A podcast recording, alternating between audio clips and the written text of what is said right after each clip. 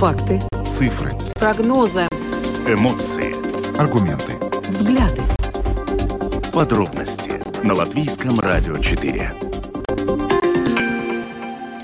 Здравствуйте, в эфире Латвийского радио 4, программа «Подробности», ее ведущие Евгений Антонов. Юлиана Шкагала. Мы также приветствуем нашу аудиторию в подкасте и видеостриме. Коротко о темах, которые обсуждаем с вами сегодня, 18 декабря.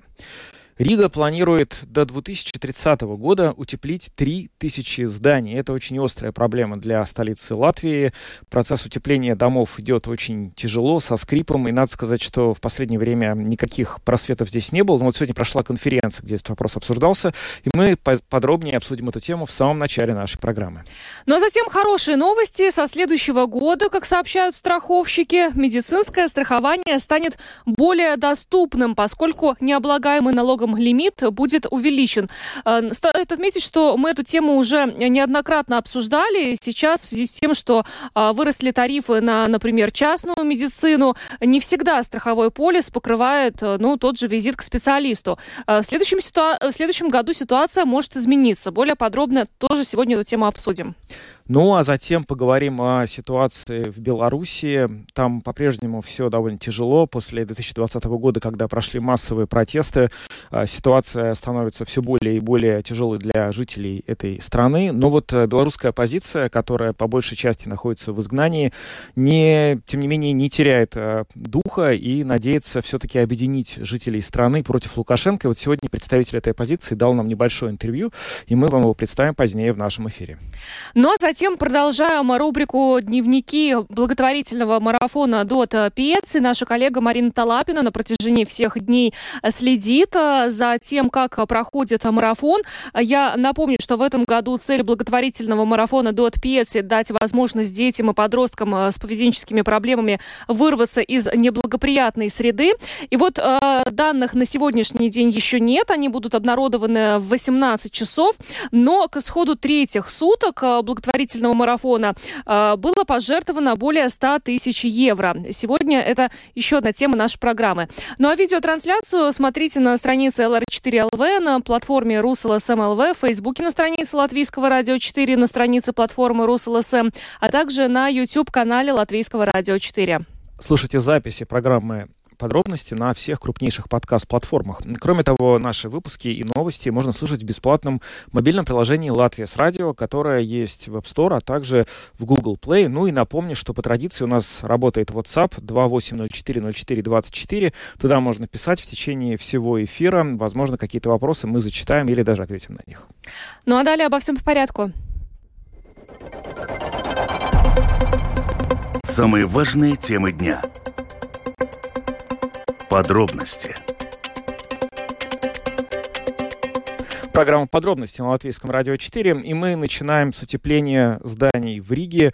Острая проблема, давно поставленная, давно не имеющая решения. Вот сегодня по этому поводу состоялась большая конференция в Латвии. Конференция «Рига энергоэффективная». И, в частности, вот на ней руководитель комитета жилья и среды Рижской думы Виестурс Зепс сказал, что самоуправление города Рига планирует утеплить 3000 зданий уже к 2030 году. И сейчас руководитель комитета Рижской думы по жилищным вопросам и окружающей среде Виестурс Зепс с нами на прямой видеосвязи. Добрый вечер, господин Зепс. Добрый вечер. Ну, те цифры и тот план, который вы сегодня озвучили на конференции, довольно амбициозный. И вот, в частности, Нейлс Балглис, специалист по городскому планированию, тоже сегодня вам сказал, что, этот план неосуществимы, нужно разработать более реалистичную программу. Вот как вы можете комментировать тот факт, что не все считают его реалистичным, этот план? Самое главное, что у Риги должны быть амбиции, да, и мы, как у самоуправления, должны apzināties, какова эта проблема и каков этот приоритет. 3000 домов состоит из двух частей. Первая часть та амбиция, которую объявили Rīgas namu pārvaldnieks несколько месяцев назад, да, до 2030 года. Ну и понимаем, что у нас нету, у нас есть без Rīgas namu pārvaldnieks и другие namu pārvaldnieki, ну, у которых тоже должны быть некоторые амбиции. Наши планы некоторые, да, у Рижского самоуправления есть и долгосрочные планы, да, там программа климата, там программа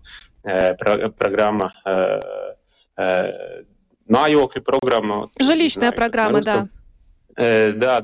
Они представляют, ну, как бы различные амбиции, да, и различные периоды. Я думаю, что амбиция стремится к 3000 домов к 2030 году, может быть, не все, ну, как бы, на виса силтинашен. Не полностью их утепление, да. Силтинашен, но как бы узлобоемый. Улучшение. Светас, да, это нормальная амбиция, которая должна быть у ну, думаю, у города. То есть даже если не полностью утеплить, то хотя бы в каких-то местах реновировать, правильно я понимаю? Да, потому что 10 лет мы идем на полную реновацию и видим результатов, что 12 домов как бы комплексно сделаны. Но это не как бы...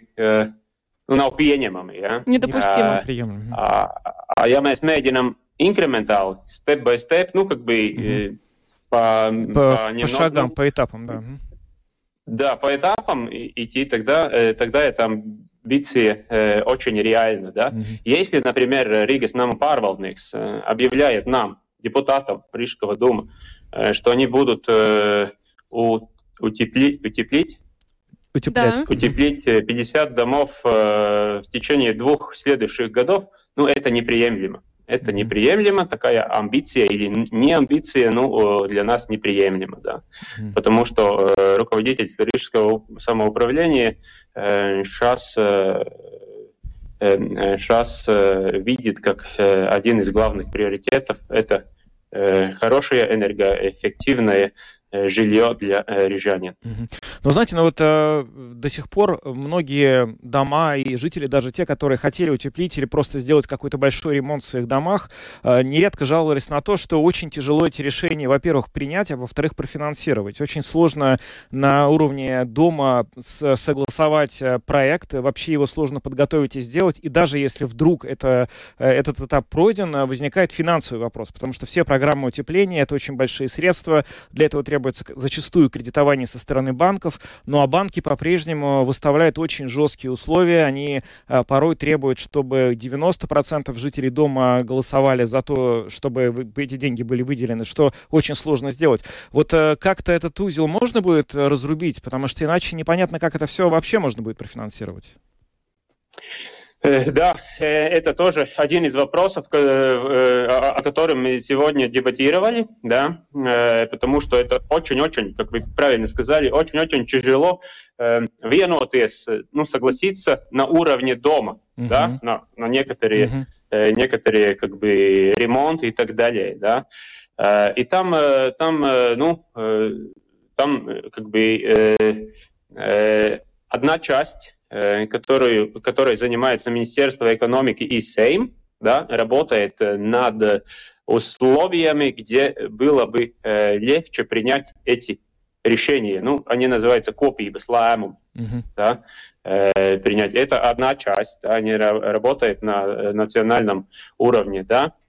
То, что мы делаем с Rīgas Enerģētikas Aģentūra и тоже с Rīgas namu pārvaldnieks, пытаемся разговаривать с жителями домов, пытаемся их переубеждать, что надо как бы немножко думать о своем доме и энергоэффективности, потому что это ведь, если смотря на как бы долгосрочность, здесь это экономичнее и так далее, да, там divos virzienos мы страдаем. Угу. А то, чем занимается Сейм, вы упомянули, то есть там речь идет, возможно, о снижении вот этого порога, сколько необходимо собрать подписей жильцов для того, чтобы решение было принято, да? Да, Сейм занимается, чтобы не надо там 50 плюс 1, но можно принять решение, если есть активные люди в доме, тогда они могут по некоторым процедурам принять это решение. Да. А что с финансированием? Что касается финансов, мы сейчас тоже на уровне Риги думаем о некоторых инструментах, таких как гранты и посредственные инструменты, которые разрешить работать с банками, принять некоторый риск на нас, на самоуправление, называется фонд ротации, это то, что мы работаем, чтобы доступность финансов была бы немножко приемлемее. Mm-hmm. Следующие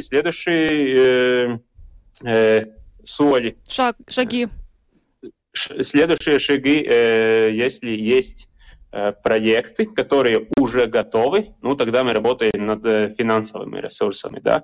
Сейчас Рижская энергетическая агентура, Rīgas Enerģētikas Aģentūra, работает с людьми как консультант и помогает делать аудиты, энергоаудиты, самые изначальные шаги, чтобы идти в утепление. Да. А еврофонды можно будет привлечь? Есть нормальная. Есть программа с государства, где мы можем тоже присутствовать, как Рига. Да, она будет через Altum. Мы надеемся, что в следующем году она уже будет успеем человеке. Да, будет доступно. То есть вот сейчас... Майок и программа, как она называется. Да.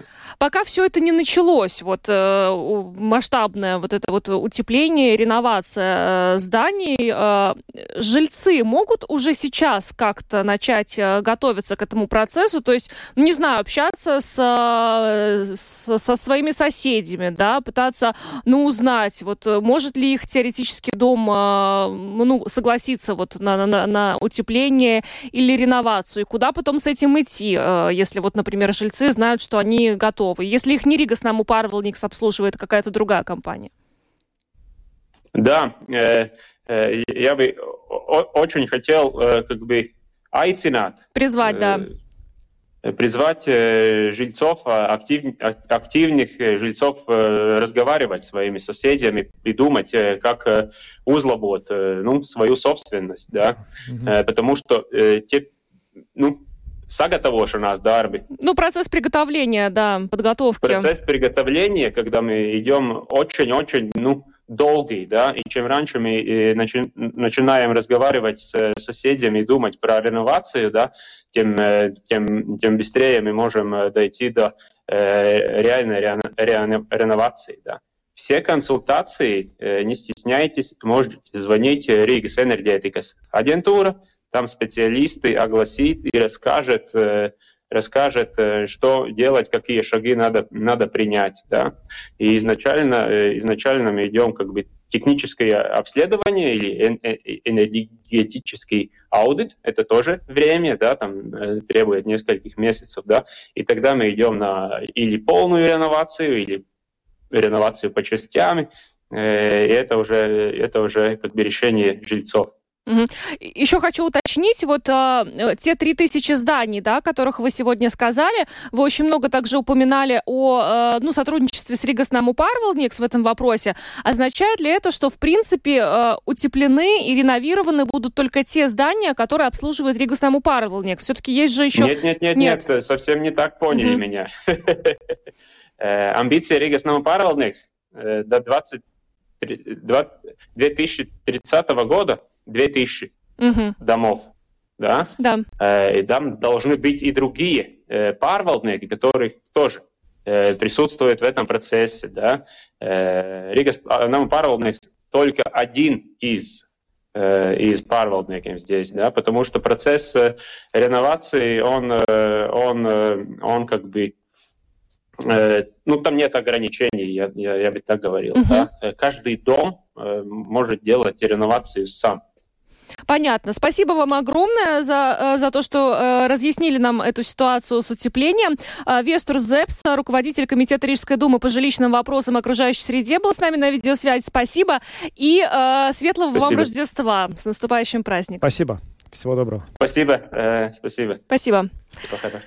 Ну что ж, будем готовиться к утеплению и реновации, но все-таки вот посмотрим, конечно, какое решение разработает Сейм, да, как там целый комплекс, там даже как они постараются снизить вот этот вот порог, да, сколько подписей необходимо собрать для того, чтобы было принято решение, потому что договориться с жильцами — это тот еще квест. Я говорю, дело даже не только в том, что договориться, бывает, что договориться удается, а потом нет денег, потому что, ну, накопление дома, как правило, ни у какого дома нету сейчас денег, чтобы сделать реновацию на свои средства. И нужно брать кредит.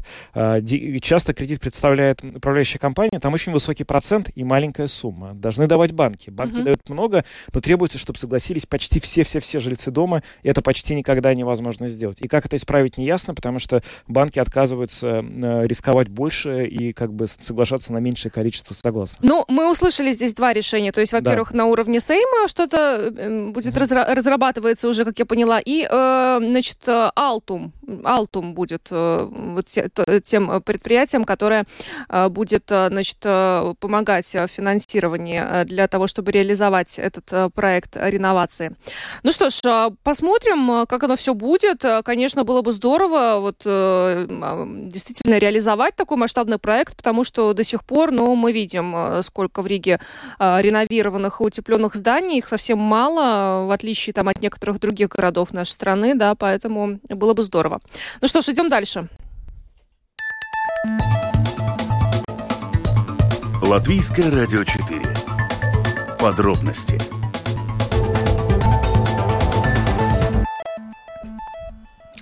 Уже несколько раз мы говорили о том, что в связи с инфляцией дорожают, в частности, и цены дорожают и медуслуги, и вот мы говорили о том, что частная медицина дорожает, и уже вот начали возникать ситуации, когда, ну, не всегда страховой полис может вам полностью покрыть ту или иную услугу. Во-первых, и полисы сами подорожали, во-вторых, подорожали услуги. Но Ассоциация страховщиков сообщила, что со следующего года медицинское страхование станет более доступным, поскольку необлагаемый налогом лимит будет увеличен. И сейчас более подробно об этом будем говорить с президентом Латвийской ассоциации страховщиков Янисом Абашиным, который с нами на прямой связи. Добрый вечер, господин Абашин. Да, добрый вечер. Да, здравствуйте. Ну, вопрос к вам первый. Насколько из-за этой вот смены, из-за того, что снижается этот лимит, насколько все-таки выгоднее станут условия для тех, кто страхуется, кто, получается, пользуется медицинскими страховками в будущем году? Ну, лимит повышается, не уменьшается, да. Во-первых. Mm-hmm. Так, ну, если сказать выгоднее, я бы не сказал сразу, что что-то станет выгоднее, потому что выгоднее будет в том смысле, что полис, который до этого, может быть, покупатель полиса сможет туда больше себе позволить без налогообложения, потому что старый лимит был в силе 16 или 17 лет, и, конечно, в течение этих 17 лет в сфере медицины была очень серьезная инфляция, и получается, что с каждым годом этот полис становился все пуще и пуще, то есть в него было меньше и меньше всяких сервисов. А сейчас получается, что в принципе для покупателя будет возможность без дополнительного налога в этот полис включить что-то посерьезнее. То есть это, во-первых, выгода. Вторая выгода, наверное, в том, что эти деньги, которые поступят через работодателей и через страховые компании, потом уже окажется в медицинских учреждениях, которые вот туда эти деньги пойдут, и через них уже дальше, наверное, в государственный бюджет в виде налогов. Так что, в принципе, можно сказать, выгодно почти всей цепочки. Угу. Но я смотрю, что вот этот вот лимит не менялся с 2006 года, да? А цены-то да. с 2006 года выросли ого-го. Как, да? То есть вот интересно, почему? Почему не было возможности поменять этот лимит, увеличить его раньше или как-то пересматривать чаще? Ну, в принципе, мы, конечно, ходатайствовали о том уже, наверное, лет 8 назад, но пока Министерство финансов рассчитало, пока с этим согласилось, прошло какое-то время. И, наверное, можно и понять Министерство финансов, потому что если меньше социального налога, то можно подумать, что меньше будет поступать деньги в государственную казну. Но, с другой стороны, если деньги поступают в медицинское учреждение, это тоже доход государственной казне. То есть, ну, можно посмотреть на это дело через Excel, а можно посмотреть на это дело, скажем так, с делом. Ну и сейчас Министерство финансов на это так и посмотрело, и этот старый лимит был изменен. Mm-hmm. Ну, это, если как бы говорить вот о практических вещах, с которыми сталкивается тот, кто застрахован, можно ли, например, сейчас предположить, что из-за этого нового лимита какие-то медицинские услуги, которые не были ранее доступны по медстраховке, теперь станут доступны? Или, например, не знаю, будут в полной мере оплачивать стоматологию, которую сейчас оплачивают в лучшем случае на 50%? Ну, все зависит от того, какие полисы будет работодатели покупать. Если фирма будет покупать полисы, которые будут покрывать эти 100% стоматологии, то туда эти 100% будут включены. Если фирма будет покупать, скажем, какую-то другую услугу, которая до этого не была включена, а сейчас будет включена, то страховая компания, конечно, не скажет нет. То есть на данный момент в сфере, если можно так выразиться, со стороны налогов есть все предусловия для того, чтобы туда эти вещи включать. А включить или нет, это уже будет, наверное, разговор между покупателем полиса и между продавателем полиса, то есть между страховой компанией и между клиентом. Uh-huh. Там уже это будет решаться, будет включаться или нет. Со стороны налогов все сделано, чтобы эти разговоры нормально происходили, и если покупатель захочет, чтобы туда это включалось. Uh-huh. Если человек приобретает страховой полис, медицинский полис, без участия работодатель. То есть работодатель не предоставляет uh-huh. такую услугу, а он напрямую у страховщика приобретает этот полис. Для него вся эта выгода тоже, да, сохраняется, получается? Вот так вот. Да, для него тоже новый лимит. У него вместо этих 426 евро у него сейчас будет эти 750 евро. Единственное, что надо учитывать, что вот такие услуги, как вы сказали, когда человек сам как физическое лицо покупает этот полис, такие услуги предлагает всего только 3 страховых компании, а не 8, как если это покупает юридические лица. То есть, если индивидуально покупать, то это индивидуальная покупка, и там это уже разговор между покупателем и опять между страховой компанией. На чем они сойдутся, то и будет в этом полисе. Угу. Но, в принципе, вот я так вот, подводя итог нашего разговора, как вам кажется, ну, в таком случае со следующего года можно будет исключить ситуации, которые, вот я знаю, что в этом году многие с ними столкнулись, даже если мы не говорим о каких-то специфических медицинских услугах, а обычный визит к специалисту, да, даже сейчас уже с учетом всей инфляции, ростом цен, не всегда страховой полис покрывал даже вот обычный визит к специалисту полностью, да, все равно нужно было там 10 или 20 евро доплатить самому. То есть можно ли предположить, что в следующем году такие ситуации будут, в принципе, исключены? Ну, хотя бы какие-то базовые медуслуги полностью полиса будут покрывать? Ну, я бы сказал так, что исключить это невозможно, потому что покупатель король, если покупатель покупает такой полис для своих сотрудников, то такой этот полис и будет, такова страховка. Но на данный момент я думаю, что таких ситуаций будет меньше, потому что работодатель сможет купить полис посерьезнее, получше для своих сотрудников. И тогда это уже означает, что меньше будет таких ситуаций, когда надо будет самому доплачивать, скажем так. Угу. Ну что ж, спасибо вам огромное за комментарий. Угу. Янис Абашин, президент Латвийской ассоциации страховщиков, был с нами. Спасибо и с наступающими вас праздниками. Да, спасибо. Вас тоже. Спасибо, спасибо. Ну что ж, хорошие новости, но нужно будет потом по факту уже смотреть, как будет работать страховой полис, и действительно ли, можно будет больше каких-то услуг в него включить, по сути, за те же деньги, да, с учетом увеличения этого лимита. Да, с удивлением узнал сегодня, читая, собственно, новости к этому эфиру, готовясь, что медицинское страхование в Латвии гораздо более крупная услуга, чем в Литве и в Эстонии, потому что здесь вот очень высок запрос на то, чтобы повысить доступность медицинских услуг через этот способ, через страхование. И поэтому, конечно, такая новость будет очень важна для всех, кто этими услугами пользуется. Ну, а мы идем дальше. Самые актуальные темы дня. Подробности. Ну, несколько слов скажем про то, что происходит в Беларуси. Белорусская оппозиция вот уже 3 года находится в состоянии изгнания, и она, в общем, продолжает, находясь вне страны, пытаться как-то бороться за то, чтобы, добиться консолидации общества в ситуации, когда тот человек, который возглавляет страну, его никто не признает как главу государства. Я сейчас имею в виду, естественно, Лукашенко.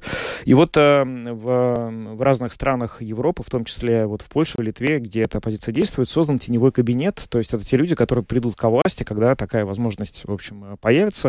И вот представитель этого теневого кабинета, министр обороны переходного правительства белорусской оппозиции, несколько дней провел в Риге, его зовут Валерий Сахащик, и вот он дал нам интервью и рассказал, собственно говоря, что он вообще здесь делал и что вообще сейчас происходит в Беларуси и к чему ситуация там может прийти в ближайшее время. Давайте послушаем.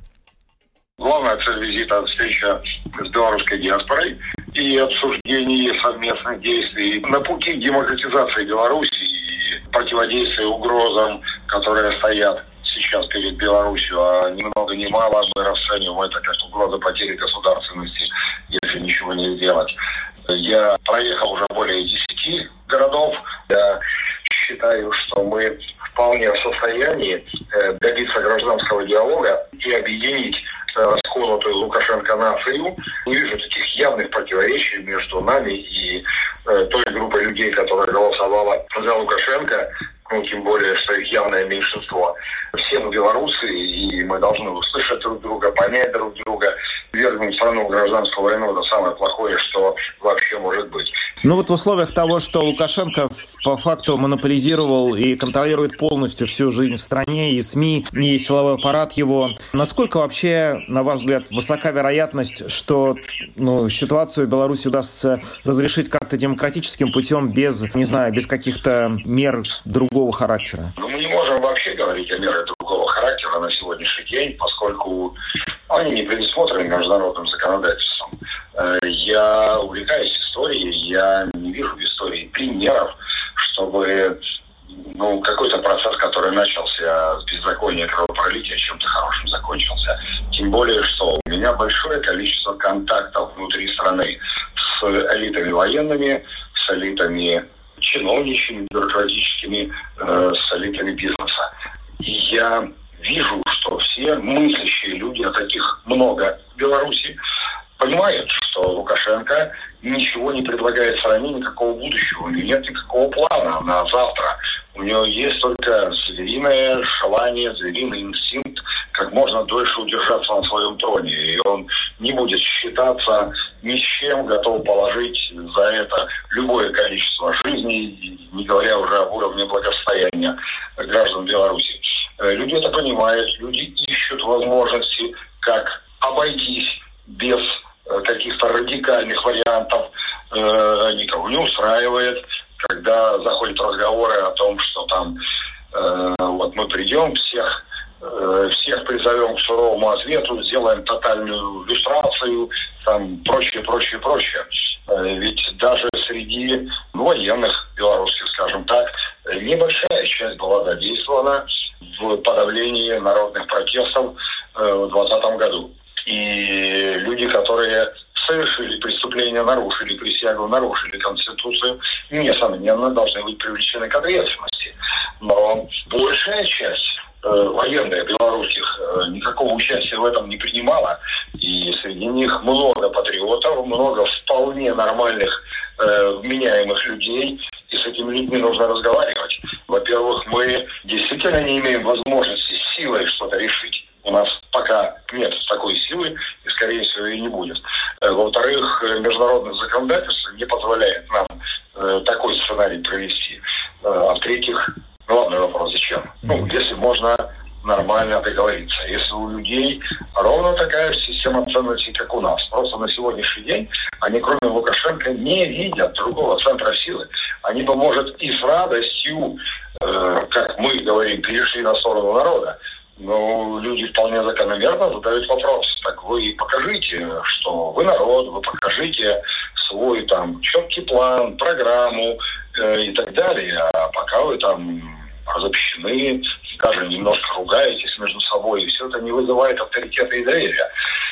Поэтому я и делаю вот это турне очередное, чтобы все-таки перестать ругаться, чтобы объединяться белорусам, чтобы стать центром силы, начать менять ситуацию. Насколько вообще настроение в обществе внутри Беларуси сейчас как-то расположено к тому, чтобы вот другие силы, которые не олицетворяют Лукашенко, пришли к власти? Мы помним, что были очень серьезные протесты после тех выборов так называемых, но, в общем, они были жестоко подавлены, и, видимо, произошла довольно большая волна эмиграции. Насколько сейчас местное население, в принципе, хочет чего-то менять? Никто не изменил свое отношение к Лукашенко. Тогда выступили против в 2020 году подавляющее большинство белорусов. Просто подавляющее. Я сам принимал участие в этих протестах. Я видел, когда очень значительная часть взрослого населения просто принимала участие в этих маршах и митингах. А все остальные, скажем так, как минимум, 90% машин, проезжавших мимо, приветствовали нас. И 90% людей, находящихся на тротуарах, балконах, приветствовали нас. А те, кто против, даже и не видно было. Лукашенко попытался собрать эти митинги, которые назвали митинги ябатик. Но на них за деньги бюджетников сгоняли. Люди приходили с этими красно-зелеными флагами, постоят и потом выбрасывают эти флаги в мусорку и уходят, смеясь над самими собой. Это все настолько бледно выглядело. И с тех пор Лукашенко не сделал ничего, чтобы повысить доверие к себе, завоевать какой-то авторитет. Наоборот, он продолжает репрессии, он ввергает страну все большую и большую зависимость от России, он завез ядерное оружие в страну, он начал соучаствовать в агрессии российской против Украины. Он совершил акт захвата самолета иностранного. Он устроил миграционный кризис на границах с Евросоюзом. Он массу вещей делает, таких, которые ставят страну все в более и более тяжелое положение. И, если позволить ему дальше так этим заниматься, то мы просто теряем какие бы то ни было свои исторические шансы и перспективы.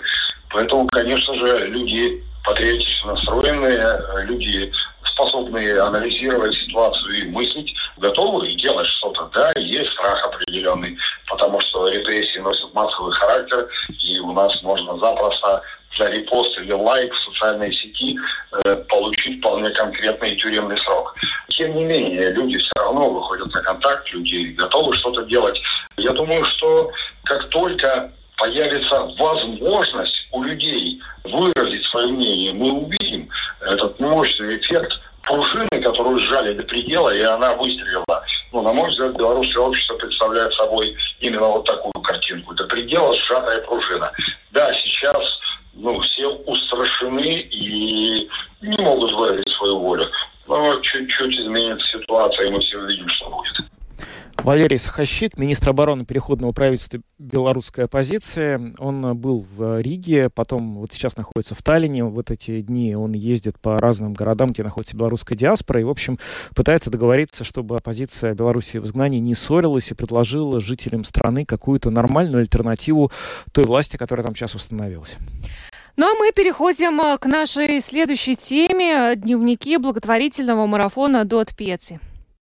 В среднем по Латвии один ребенок в каждом классе ищет пристанище на улице, бродяжничает, не посещает школу, употребляет одурманивающие вещества или находится в шаге от правонарушения. Он в опасности. И за это ответственны мы, взрослые. Без поддержки молодые люди могут необратимо разрушить свое будущее и лишиться шансов на осмысленную жизнь. Помоги подросткам, которых окружающие предпочитают не замечать. Участвуй в благотворительном марафоне Dod Pieci и закажи песню за пожертвование. Твои 5 евро для молодежи из группы риска. Шаг к безопасному будущему. 101 288 евро. Такую сумму удалось собрать за 3 дня. Данных на сегодняшний день еще нет, но они скоро будут в 18 часов. И наш коллега Андрей Волков уже сообщит, какую сумму удалось собрать к сегодняшнему дню, к 18 часам. Напомню, что цель благотворительного марафона Dod Pieci в этом году – дать возможность детям и подросткам с поведенческими проблемами вырваться из неблагоприятной среды, построить мотивированное, безопасное, психически и физически здоровое будущее. И на пожертвованные средства специальная организация окажет подходящие услуги, начиная от консультаций специалистов, приобретения предметов первой необходимости и заканчивая поиском помощника или наставника. Ну а у нас в студии наша коллега Марина Талапина, журналист Латвийского радио 4, которая каждый день следит за ходом марафона. Марина, рада тебя видеть. Я тоже вас рада. Привет. Видеть. Здравствуйте, уважаемые слушатели. Ну, Марин, расскажи, как проходит марафон? Уже есть какие-то определенные данные. Вот мы знаем сумму, да, которая была собрана за 3 дня, да, и мы знаем данные по благотворительной эстафете. Ты рассказывала в пятницу, что все бегут уже несколько дней. Бегут, и надо сказать, что сегодня вообще мы на экваторе, да.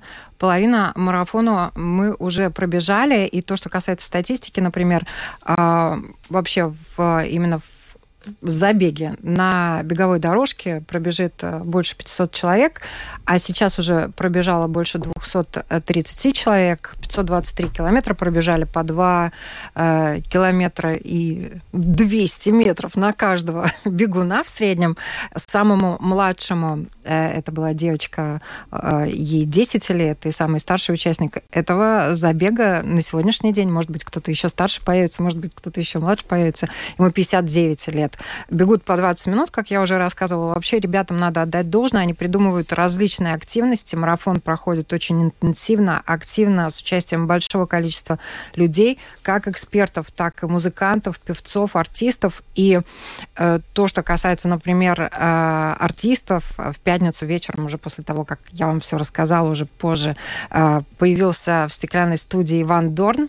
О. Да, как вы помните, он написал гимн марафона прошлого года, и он спел песню «Колы тобе нема». Она была посвящена его девушке. И в субботу состоялся очень классный тоже благотворительный большой концерт, который организовали также при помощи телевидения. И в нем участвовали и Интерсбусулис, и Шипси, и Дон, и Саденлайт, и Густава. И надо отдать должное и ребятам вообще, они написали гимн этого года, да. Я напомню, Адата Ундекс, «Иголка и нитка». И я, пожалуйста, всем настоятельно рекомендую обязательно посмотреть клип на эту песню. Потому что этот клип абсолютно про марафон и абсолютно про проблемы молодежи. И что замечательно, в этом клипе показана это такая вот темная сторона, с которой молодые люди сталкиваются, да. И тот путь, который они проходят, да. Но есть, можно вынырнуть из этого состояния, поэтому там есть выход, посмотрите и поймете, наверное, мои переживания, мое настроение тоже поймете. Кстати, вот то, что касается вообще людей, которые участвуют в той части марафона, которая поясняет, почему мы собрались? Вообще, очень много историй, да, звучит? Очень много историй звучит. Приходят ребята, которые сами жили в интернатах, которые с этим столкнулись, и которые, на самом деле, сейчас занимаются тоже помощью всем остальным.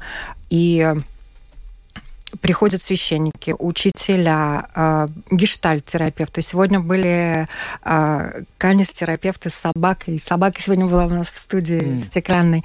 Марафон Dod Pieci. Они рассказывают вообще, как с этим можно работать, как при помощи собак, в том числе, помогают детям из разных ситуаций вынырнуть, и в чем вообще сложность заключается, почему люди выходят молодые на улице, идут, бродяжничают, почему они начинают употреблять те или иные вещества и так далее. И посол марафона Каспар Маркшевиц, он каждый день тоже приходит в стеклянную студию, и он еще в пятницу, и не успела вам рассказать, но не могу не рассказать, с ребятами из АИС «Горизонта», которые тоже прошли непростой путь, они поделились своими вообще воспоминаниями, как они взрослели, через какие вещи они проходили, и они исполнили потом песню «Невенам нав jābūt vienam», «Никто не должен быть один». И в этот момент, когда они исполняли песню, как раз к стеклянной студии подошли дети, и они махали руками, они улыбались, они аплодировали, и они доставали свои кошелечки. Копилки, наверное, да? Копилки, я видела, да. Приносили вот этих вот свинок, да? Очень много людей приходят с копилками взрослых и детей, и вот такое впечатление, что марафон Dod Pieci, он действительно уже стал частью какой-то вот такой предрождественской истории. Надо обязательно пойти, надо какие-то деньги, которые мы там откладывали, копили, куда-то бросали, закинуть в ящик с пожертвованиями. И когда дети это бросают, ты понимаешь, что они там достают эти кошелечки, булочку не купят себе, но вот эти денежки пойдут здорово на помощь другим. Марина, да. Ты тоже пообщалась с девушкой, да, которая поделилась своей историей? Да, и это тоже очень ценный опыт для меня. Я продолжу с ней общаться. Маленький спойлер. Она в следующем году появится в программе «Школа для родителей», потому что есть очень много что рассказать родителям, чтобы они знали, с чем могут столкнуться и дети, и подростки. И Дарина, эту девочку зовут, она потеряла отца, когда ей было 5 лет. В подростковом возрасте она столкнулась с очень сложной ситуацией.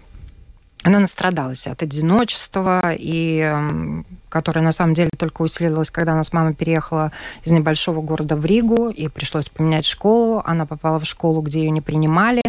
Когда в классе узнали, что она русская, не из богатой семьи, да еще из провинции, ей вообще было тяжело. Она не могла никуда устроиться, она хотела заниматься спортом, ее не брали в команду, насмехались. Вообще были мысли о суициде, уйти из жизни, только чтобы эта боль закончилась. Немножко ситуация наладилась, она перешла, когда в русскую школу, там появился у нее друг, и они с этим другом начали экспериментировать, как любит экспериментировать молодежь. К сожалению, попали не совсем в хорошую программу, начались начались наркотики. Она в 13 лет попробовала траву, алкоголь она пробовала еще чаще, но вот то, что она рассказала, вообще огромное ей спасибо за то, что она все это честно, открыто рассказывает. И очень важно, самое главное, что я должна сказать об этой девочке, она не просто вынырнула, она сейчас помощник ментора. И давайте, я немножко с ней пообщалась. Да, давайте послушаем, что она рассказала. Сколько тебе сейчас лет? Мне сейчас 17, почти 18, через 3 месяца. Как ты стала помощником ментора? Вообще, на самом деле, становление помощником ментора — это, в принципе, то, что меня и вытянуло из проблематичной жизни. Я ходила в программу. В ресурс-центры. Точнее, не ходила вообще. Я пришла на несколько занятий, потом полгода просто не ходила туда, периодически просто созванивалась со своим ментором и очень редко выходила с ним гулять. И в один день у меня меняется соцработник, и я ей говорю: я хочу работать, я ищу работу, я хочу работать. Приехала в лагерь по нашей программе, потом на следующий день приехала домой, постирала вещи, сразу же поехала в лагерь по другой программе, начала обучаться, мне очень понравилось. Ну и тут я. Если в 2 словах, то, в принципе, мы гуляем по Ориго, ищем нашу группу любимой молодежи и подходим к ним, разговариваем или наблюдаем за ними. Все-таки молодежь не всегда готова нам открываться и не всегда идти на доверительные отношения. Но чаще всего это проблемы, которые легче всего решить здесь и сейчас. Например, Недавно был случай, что мы шли с моим коллегой, встретили нам знакомую девочку, и она была в компании, состоящей, в принципе, из 3 девочек, там 2, по-моему, по 15 лет, и одна чуть старше. Рядом с ними были 2 мужчины. 2 мужчины очень интересные.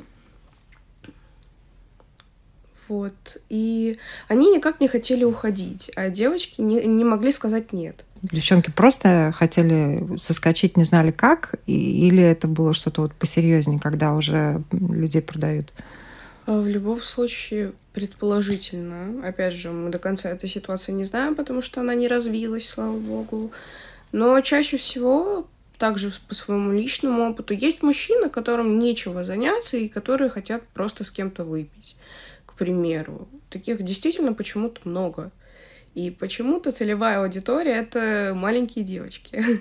К превеликому сожалению, еще одна девочка, она напилась. В итоге девчонку изнасиловали. Лишиться девственности таким вот образом — это тоже горько. И, к сожалению, это, не редкость. И я так понимаю, что это не редкость сейчас. Это очень, на самом деле, популярная и неприятная ситуация. Очень часто люди находятся с такими компаниями взрослых мужиков, тем более если это люди, которые не зарабатывают деньги, или там им что-то не хватает, например. «О, они сейчас нам пиво купят, все в порядке». Потом в какой-то момент по-тихому идем от них, они даже не заметят. Очень часто так происходит, что чутье как бы подсказывает, что надо уходить, и по-тихому ты уходишь от этих людей. Но иногда эта ситуация принимает другие обороты. А почему это происходит с ребятами? Вот как ты думаешь, от чего они идут и ищут приключений на свою пятую точку? Есть 2 варианта. Либо родители, которые повысили сильно ребенку планку. Это он родился, например, в каком-то Порт-Семсе. Ему сказали, что он должен стать президентом, поэтому у него математика, шахматы, музыкалка. После этого еще художественная школа, и он делает просто 100 дел одновременно, и, как и мы, в принципе, все люди, выгорают. В какой-то момент понимают, что можно отдыхать, можно ничего не делать. В принципе, это не так страшно, как нам рассказывали родители. И идет на улицу. Очень легко познакомиться с людьми, которые уже находятся длительное время на улице. Либо это второй кейс. Это когда, в принципе, ребенком не занимаются. Он вырос в семье, там, где нормально, например, выпивать баночку пива после тяжелого рабочего дня. Но он это сублимирует в выпивать баночку пива просто в течение рабочего дня. Это тоже нормально, даже если ты не работаешь. Выход какой? Выход? Самое главное, по-моему, в моей голове это 2 вещи. Первое — показать, что другой отдых тоже есть, потому что действительно очень многие мне знакомые люди не знают, как отдыхать по-другому. Даже молодежь та же самая, они пьют, чтобы отдыхать, они делают какие-то деструктивные действия другие, чтобы отдыхать. Но отдохнуть можно, например, поиграв на гитаре. Тот же самый вариант, но они об этом не знают, потому что никто им это не показал, никто не рассказал, что это такой тоже вариант есть. Очень многие мне знакомые люди, несмотря на то, что у них, например, богатые родители, они никогда не были за границей на отдыхе, потому что просто не принято так делать. И вот первое самое — это показать, что другие способы есть. Если ты устал, это нормально, ты можешь об этом сказать кому-то. Тебя поддержат в любом случае. Возможно, не первый человек, к кому ты обратишься, но в любом случае выход есть, и тебе помогут. Наверное, самое последнее — все-таки не смотреть настолько сильно на подростков с высоты своих лет.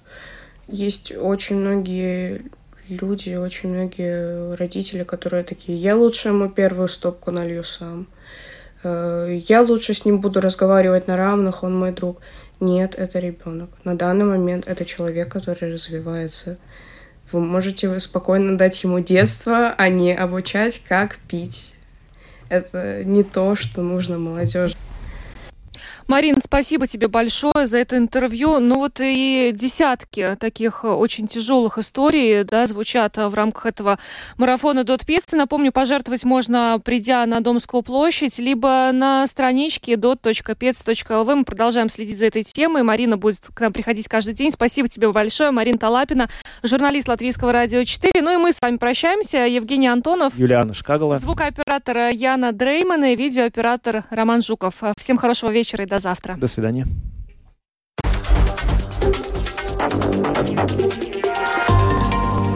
Латвийское радио 4. Подробности по будням.